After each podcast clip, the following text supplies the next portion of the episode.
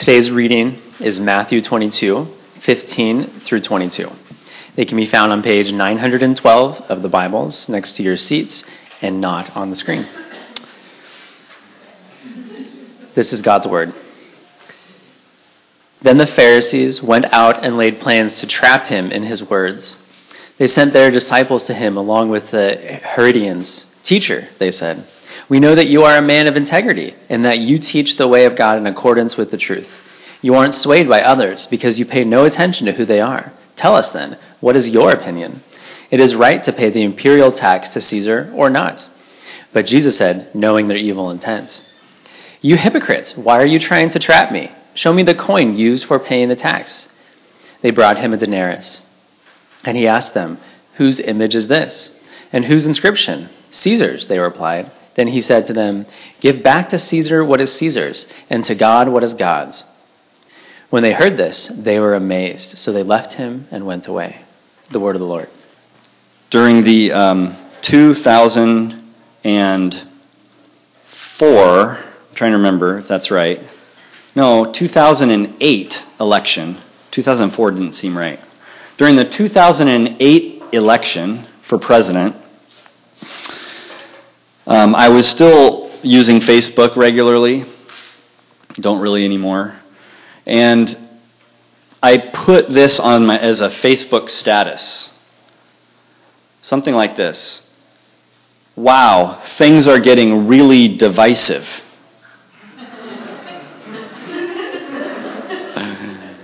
So, you know, it's the getting close to the to November and it, it was getting really nutty, especially online.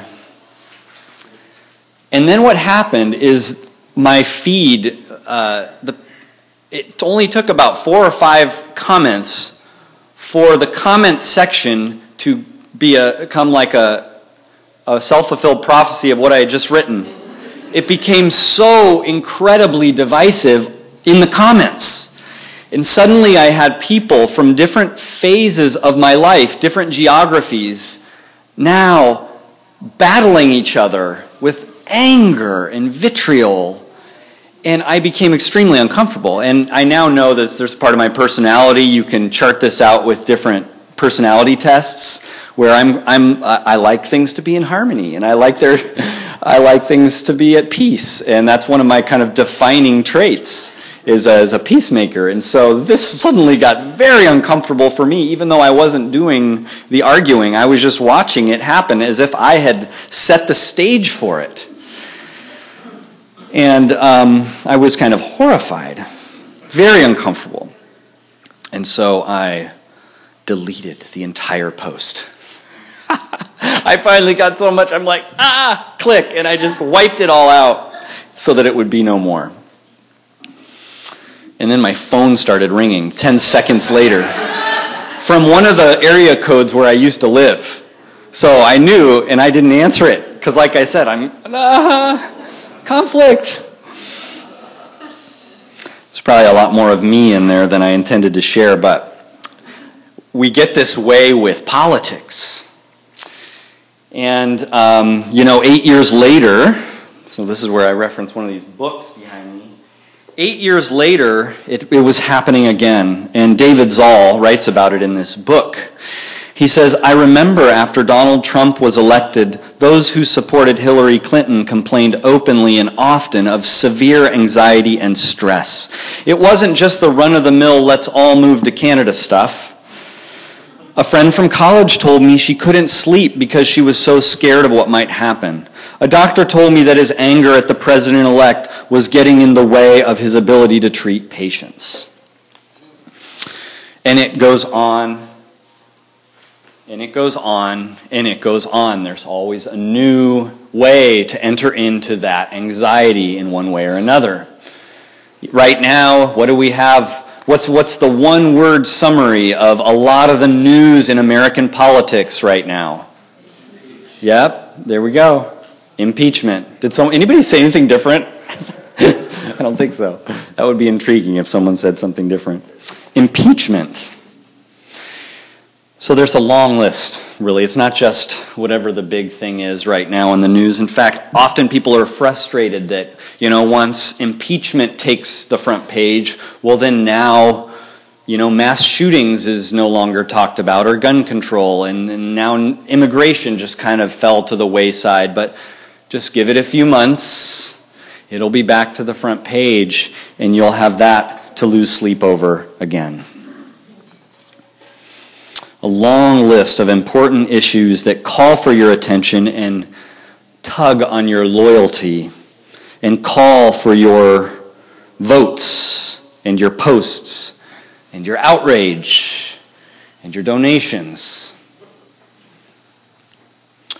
You think about it.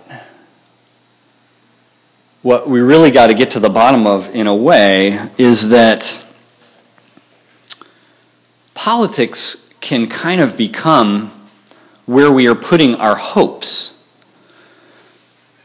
Because these stories are so front page, because they're on every stream of information that's coming at you, and maybe they touch the issues touch your lives as well, it's very easy to put really all your essential hopes on the politics of our day. You know, the things we hope that iron themselves out with the legislation, with an election. And essentially, I think what I'm struggling to put into words is that basically, what in this book called Seculosity is getting at that with every issue we've dealt with, whether it's food or leisure, and on and on and on, romance, parenting. What's keeping you awake at night? What's driving the ship of your life? And whatever might be stressing you out and keeping you awake at night, that's a pretty good indicator of where kind of your deepest parts of you are prioritizing and are putting their hopes in. And we're going to look at Matthew 22 here that was just read, this encounter with Jesus over paying of the tax. And what we realize is that this is the promise. I give you a bit of like the heads up before we prove the point. The point is this our encounter with God can drastically and should drastically relativize the effect of the political concerns that are agitating all around us. I didn't say it makes them irrelevant. I just said your encounter with God should drastically relativize the effect that the political agitations have on your life. To get at this and to get at this story, I'm going to do something I don't normally do. It's sort of my pride gets in the way sometimes of just doing this because um, I want to put it in my fancy words. But I'm, gonna, I'm just going to read what this um, New Testament theologian named N.T. Wright, what he writes about this story, because he says it better and more succinctly than I could. And he, it, there's a lot packed into this story, this simple kind of should we pay the tax? Give me the coin. Whose inscription's on it? Okay, give to Caesar what is Caesar, to God's what is God's. Those are some of the highlights. There's a lot packed in there that we don't get because we're not living in the time. We don't know what the Facebook arguments were of first century. And Tom Wright is a historian scholar of the New Testament, so he knows, and I'm just going to read what he says because he nails it. Okay. Let me make sure I start at the right point and end at the right point. Okay. So, one of the most uh, wait, maybe, am I not starting at the right points? Let me see. Hold on. Don't stress out. I got this. I'm not stressing out. I just want to make sure I start in the right place. I spoke at a men's retreat last night, and I came back this morning, so I'm a little fuzzy here. Okay. Okay, yeah, I have to read this part. I was about to start too late and miss this. Okay. Trick questions that put people on the spot have been around as long as there have been public issues and leaders offering new programs. This one, the story, which the Pharisees put to Jesus had an obvious double edge. The issue of paying tax to the Roman emperor was one of the hottest topics in the Middle East in Jesus' day. Imagine how you'd like it if you woke up one morning and discovered that people from the other end of the world had marched into your country and demanded that you pay them tax as the reward for having your land stolen. That sort of thing still causes riots and revolutions, and it had done just that when Jesus was growing up in Galilee. One of the most famous Jewish leaders when Jesus was a boy, a man called Judas, had led a revolt precisely on this issue. The Romans had crushed it mercilessly, leaving crosses around the countryside with the dead and dying revolutionaries on them as a warning that paying the tax was compulsory, not optional. The Pharisees' question came, as we would say, with a health warning. Tell people they, w- they shouldn't pay, and you might end up on a cross. At the same time, of course, anyone leading a kingdom of God movement, which we, we know if you're reading the stories about Jesus, he seemed to be doing that. Anyone leading a kingdom of God movement would be expected to oppose the tax or face the ridicule and resentment of the people. Surely the whole point of God being king was that Caesar wouldn't be. If Jesus was intending to get rid of the tax and all that it meant, what had they followed him, uh, if he wasn't intending that, what had they followed him into Galilee for? Why had they all shouted Hosanna a few days earlier?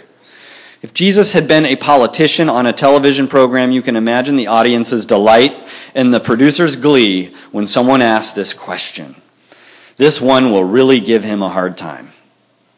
Before Jesus answers, he asks them for a coin or rather, asking them for a coin is really the beginning of his answer, the start of a strategic outflanking move. When they produce the coin, the dinar that was used to pay the tax, they are showing that they themselves are handling the hated currency. And I'll just an aside, he doesn't mention this, but that's why Jesus starts by calling them hypocrites. You know, you could, there's kind of like a, that's hit the route he's going to go with this. Among the reason it was hated was that on the coin, Jews weren't allowed, uh, or, or part of the reasons it was hated because of what was on the coin. Jews weren't allowed to put images of people, human faces, on their coins. But Caesar, of course, had his image stamped on his. And around the edge of the coin, proclaiming to all the, all the world who he was, Caesar had words that would send a shudder through any loyal or devout Jew Son of God, High Priest. Doesn't that open up the issue of him saying, Hand me a coin, show me what's on it? We watch the scene, or he finishes by saying, How could any happy, how could any Jew be happy to handle stuff like that? We watch the scene as Jesus takes the coin from them like someone being handed a dead rat. He looks at it with utter distaste. Whose is this image? And who is it who gives himself an inscription like that? He's already shown what he thinks of Caesar, but he hasn't said anything that could get him in trouble. He has turned the question around and is ready to throw it back at them. It's Caesar's, they reply, starts stating the obvious, but admitting that they themselves carry Caesar's image, Caesar's coinage. Well, then, says Jesus, and the wording is important You'd better pay Caesar back in his own coin, hadn't you? Astonishment. What did he mean? Paying Caesar back in his own coin sounded like revolution, but standing here with the coin in his hand, it sounded as though he was saying, You should pay the tax. And you'd better pay God back in his own coin too. More astonishment. Did he mean that the kingdom of God was more important than the kingdom of Caesar after all? Or what? And then I'll just close with these couple of question, lines and questions. He was countering the Pharisees' challenge to him with a sharp challenge in return. It was, after all, or sorry, was it, after all, they who were compromised? Had they really given full allegiance to their God? Were they themselves playing games, keeping Caesar happy while speaking of God? Kind of fascinating, right? To get uh, some of the layers peeled off of that story. It helped me understand it a lot better. I've never studied that passage, and it kind of opened my mind up. So, one of the things I started to realize with this story is that there was a political conversation of Jesus' day, much like the ones we have that we in 2008 were bantering back and forth in the comment sections of Facebook and elsewhere. And Jesus' voice in the conversation, what is his voice like in that conversation? He refuses to be typecast and pigeonholed.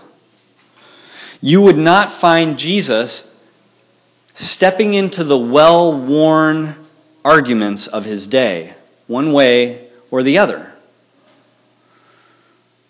So, if the Christian church represents Jesus, how are we doing at that? How, you know, and by we, you can think of that however you want. We as this church, we, you know, whatever Christians are considered to be on the news or the church, big prominent Christian leaders. How are we doing at not entering into the well worn ruts of the arguments politically of our day? Jesus found ways to sidestep the predictable positions but not just out of how it might be for me. I already told you my secret conflict avoidance. That's not why Jesus, that's not what Jesus was doing. Because he then comes through always, as he does in this story, with a new, even more consequential statement and message. I'm not this. I'm not going to fall into that rut. I'm not going to fall into that rut. And everyone goes, well, okay, he's avoiding conflict. He doesn't want to. No, I'm this. And everyone kind of goes, like an earthquake just went through the building. And so what we get is, I'll just put this in terms of two things that I think we got to hear is that there's two eclipses, really. Jesus eclipsing in the realm of our political agitations. One is that uh, God is above politics, so God eclipses politics in importance, I guess. So, in a way, this story is saying, Jesus is saying, this measly tax, sure, give that to, go for it. Just give it to, so what? It's a way of minimize, minimizing the political realm because you're so convinced of the hugeness and the consequential nature of the God above that political realm and the God that's working in and through subversively all over in our world. That measly tax, go ahead.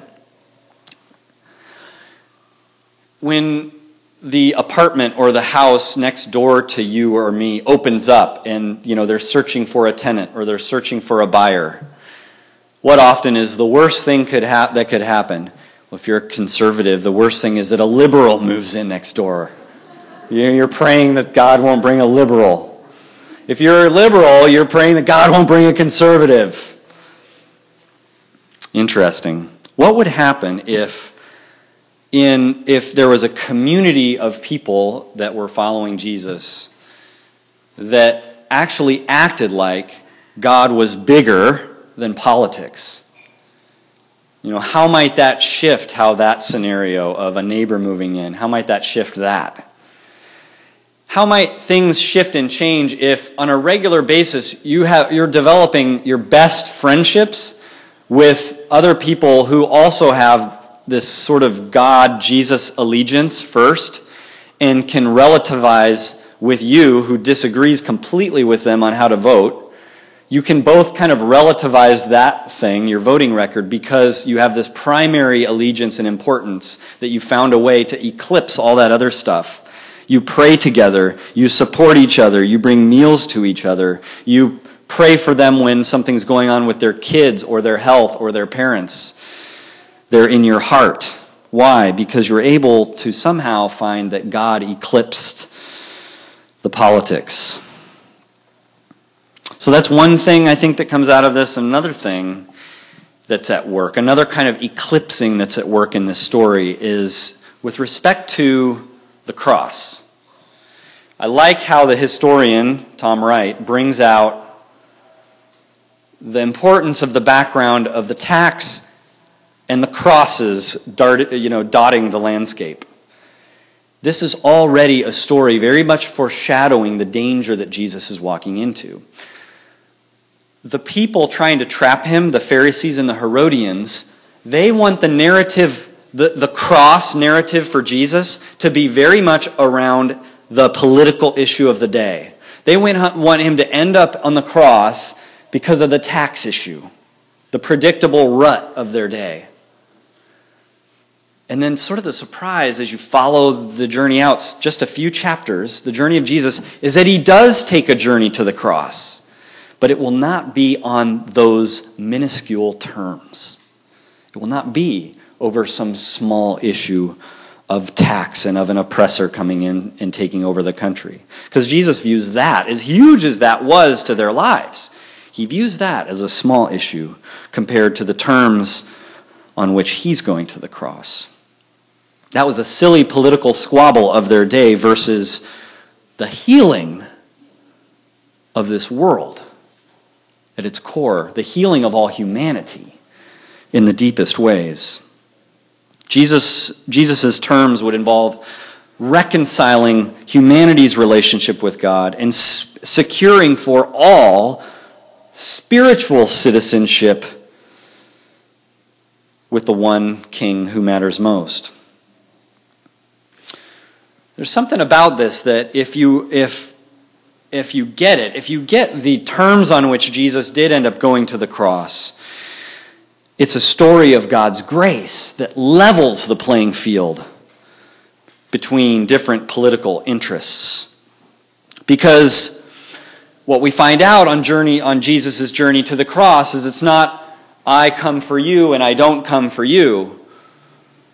I come for all. I did not come to save the righteous, but sinners. Jesus says that, and there's irony because he's actually not saying, I come only for a certain people. Sounds like he's saying, I come for only the righteous people, and he's, but he's really saying, I come for all, and no one stands out as righteous in the end. So God's grace is the great leveler of the playing field. All of us are more of a mess than we care to admit. All of us also then through the cross are more loved and accepted than we ever imagined. And so, if your new narrative, even in today's political climate, if your new dominant narrative is, I'm forgiven and reconciled where it matters most, I'm forgiven and reconciled to the God of heaven and earth's throne, that king, and that one that's ultimately, even now, starting to make all things new and starting to put back the broken world, and he'll finish it off someday. When that confidence is in your life every day, when you wake up, when those news clippings come in and those, well, nobody has news clippings anymore, but you know, when the feed ticks across the screen and you get that notification, if you have that kind of confidence about the ultimate king that you've been reconciled and who's reconciling all things little by little, it can settle your agitations about politics. Again, let me go back to what I said at the beginning. Our encounter with God can relativize the effect of political concerns as they agitate all around us. So, in the end, if your political hackles are getting leveraged by the latest headline, you don't need better news. You need more of God's grace Let's pray that that can happen. Our God of grace, we have plenty of opportunities to make this, um, to, to put this into practice because every day there's a new disturbing political headline. And we are right to care about those things. And often our faith and the grace that you give us leads us to compassionate caring about these things. So help us to have things in the right place as we go about our lives, as we try to put politics in its right place. Somehow, may we find it to be true and to be weighty in our lives that you are the most important King. Amen.